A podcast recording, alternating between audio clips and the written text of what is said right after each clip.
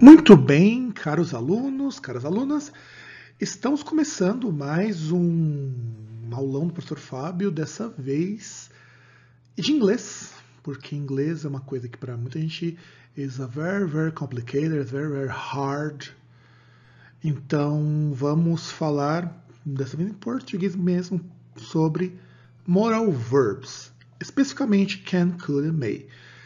E assim, turma, quando a gente vai falar sobre verbo modal, acho que modal é uma das coisas mais complicadas da gente explicar em português depois do present simple, porque nós temos um equivalente, mas não é exatamente o que nós usamos para explicar em inglês. Então, vamos primeiro sobre o que são os moral verbs. Então, vamos falar o que são os moral verbs para que, que eles servem, porque no geral essa regra serve para todos os morals, não serve só para could, may, serve para outros. Então, a primeira coisa que a gente tem que colocar na cabeça é moral verb é verbo auxiliar. Então, quando a gente diz que ele é verbo auxiliar, isso é super importante, porque todo moral verb ele acrescenta uma ideia. Isso é o que para mim é mais fundamental de vocês entenderem. Então, quando você diz, por exemplo, I can open a bottle without tools, eu consigo abrir uma garrafa sem ferramentas, você está dizendo que é uma coisa que você consegue porque você tem habilidade para fazer. O problema da gente, por exemplo, traduzir o can para conseguir, o may para poder, ou alguma coisa do tipo, é que essa não é uma tradução exata. Em português, você pode fazer alguma coisa porque você tem a habilidade para isso, porque você tem permissão, porque você é muito bom também, pode ser isso, ou simplesmente porque você está oferecendo alguma coisa. Eu vou falar um, pouco mais, um pouquinho depois sobre os, os requests. Então, moral verb, ele na prática acrescenta uma ideia ao verbo que está na frente. Então, por isso você não tem uma forma infinitiva, isso é importantíssimo. Então, quando você tem o can, quando você tem o could, tem o may, o should, would, will, shall, e todos os outros, nenhum deles tem o to. Segundo, ele não tem significado sozinho. Mas alguém pode perguntar, ah, professor, eu posso falar, por exemplo, assim, quando alguém me pergunta, um, can you open the door, please? Você pode abrir a porta? Yes, I can. Mas só pode fazer isso porque a resposta à pergunta e porque está implícito que yes, I can open it. Tá? Então, verbo modal sozinho não significa nada. Vamos colocar isso na cabeça. A não ser que você tenha um contexto que deixe um verbo subentendido ali. Em segundo lugar, eles mudam de função eventualmente, então eles podem significar mais de uma coisa. Isso atrapalha muito o rolê. Então, hoje a gente vai trabalhar especificamente com habilidade, permissão e sugestão. Ability, request, request é, permission, no caso, ability, permission, é, request, que no caso seria sugestão, ou mesmo offer. Então não é muita coisa, para falar a verdade. Então vamos, vamos ver o que, como que funciona isso.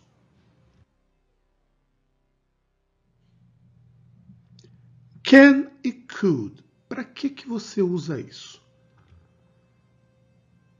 você descreve o que alguém sabe fazer, o que você tem conhecimento, o que você tem capacidade para fazer. E aí que é importante. Quando você utiliza can e could, eles são muito parecidos nesse em sentido de, de habilidade, mas eles vão indicar quando você sabe fazer alguma coisa.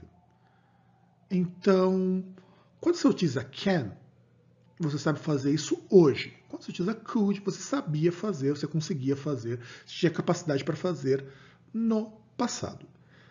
E hoje você não tem mais. É isso que você indica. Então vamos ver aqui alguns exemplos.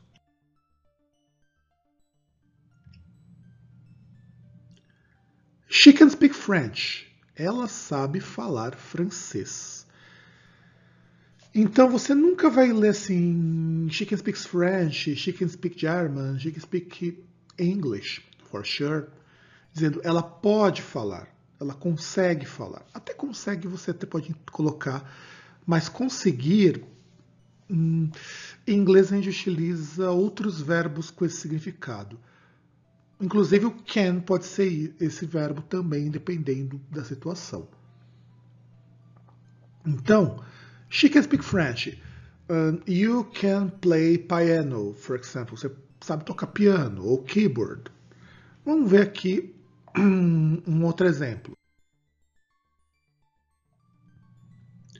Mike can play acoustic guitar, harmonica, drums, violin and keyboard. Então, Mike sabe tocar violão, gaita, bateria, violino e teclado.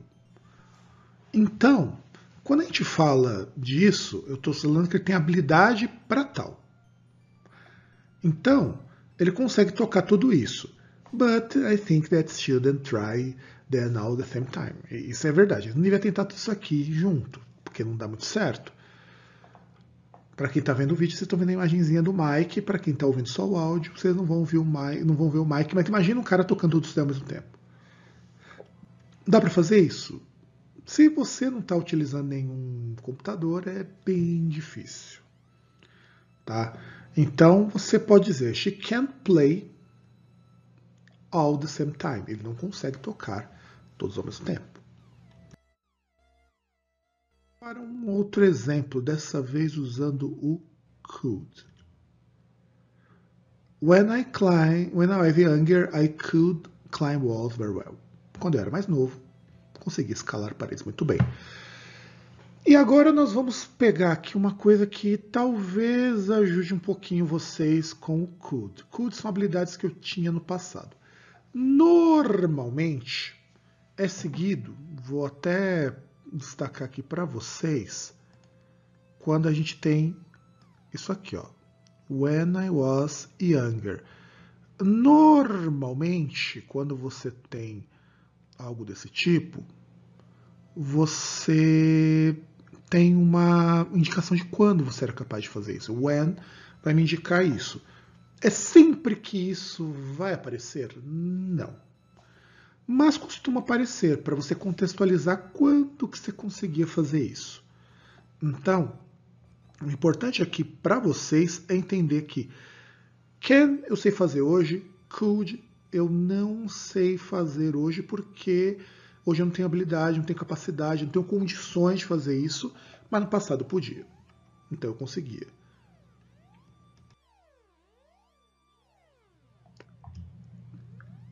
Aí, só que nós temos um probleminha também.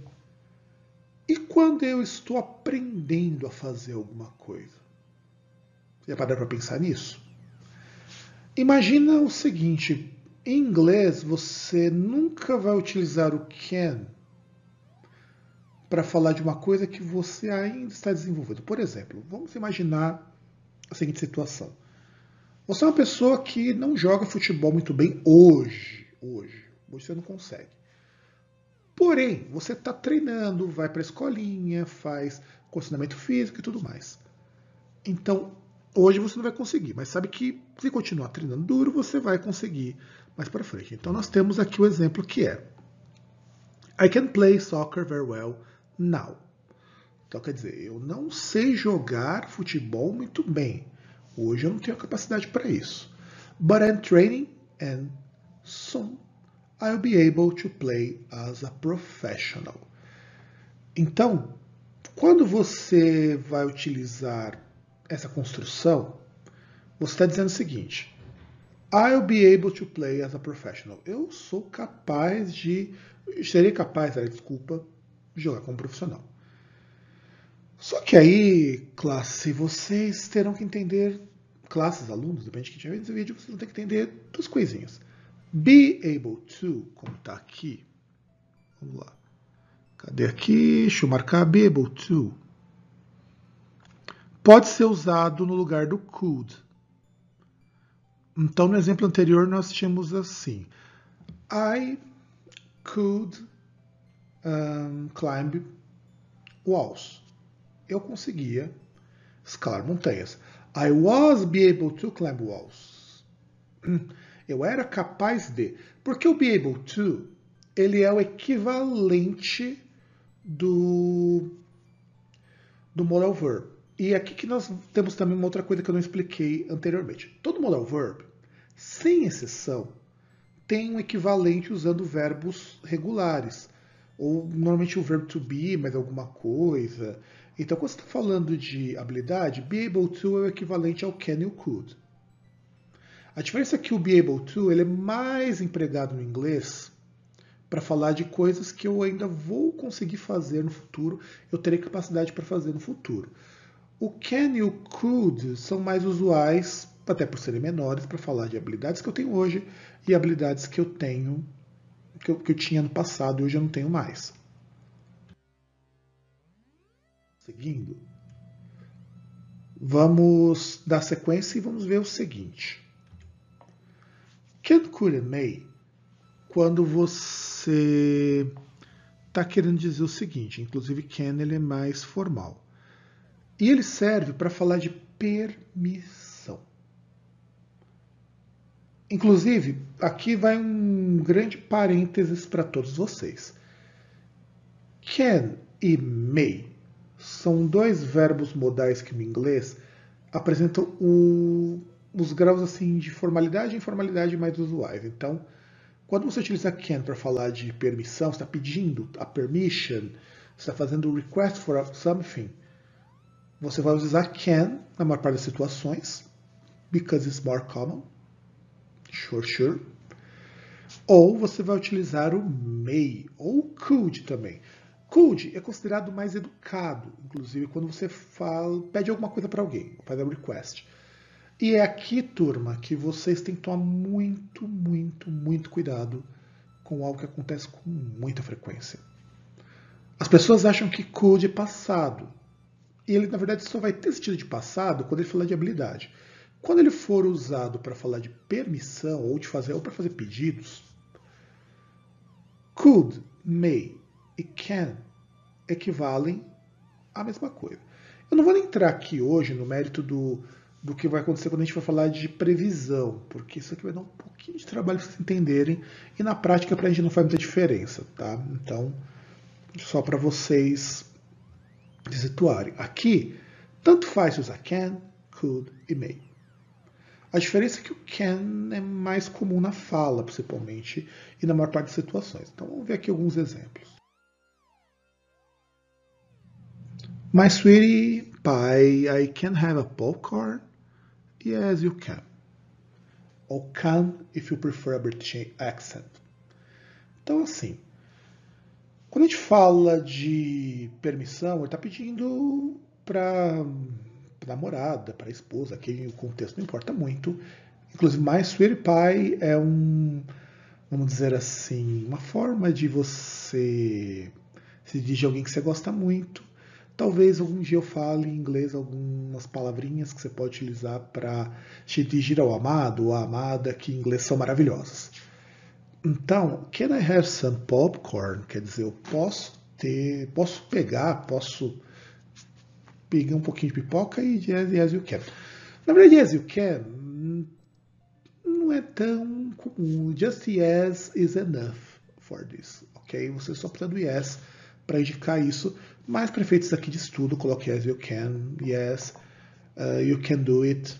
Também é uma coisa bastante recorrente.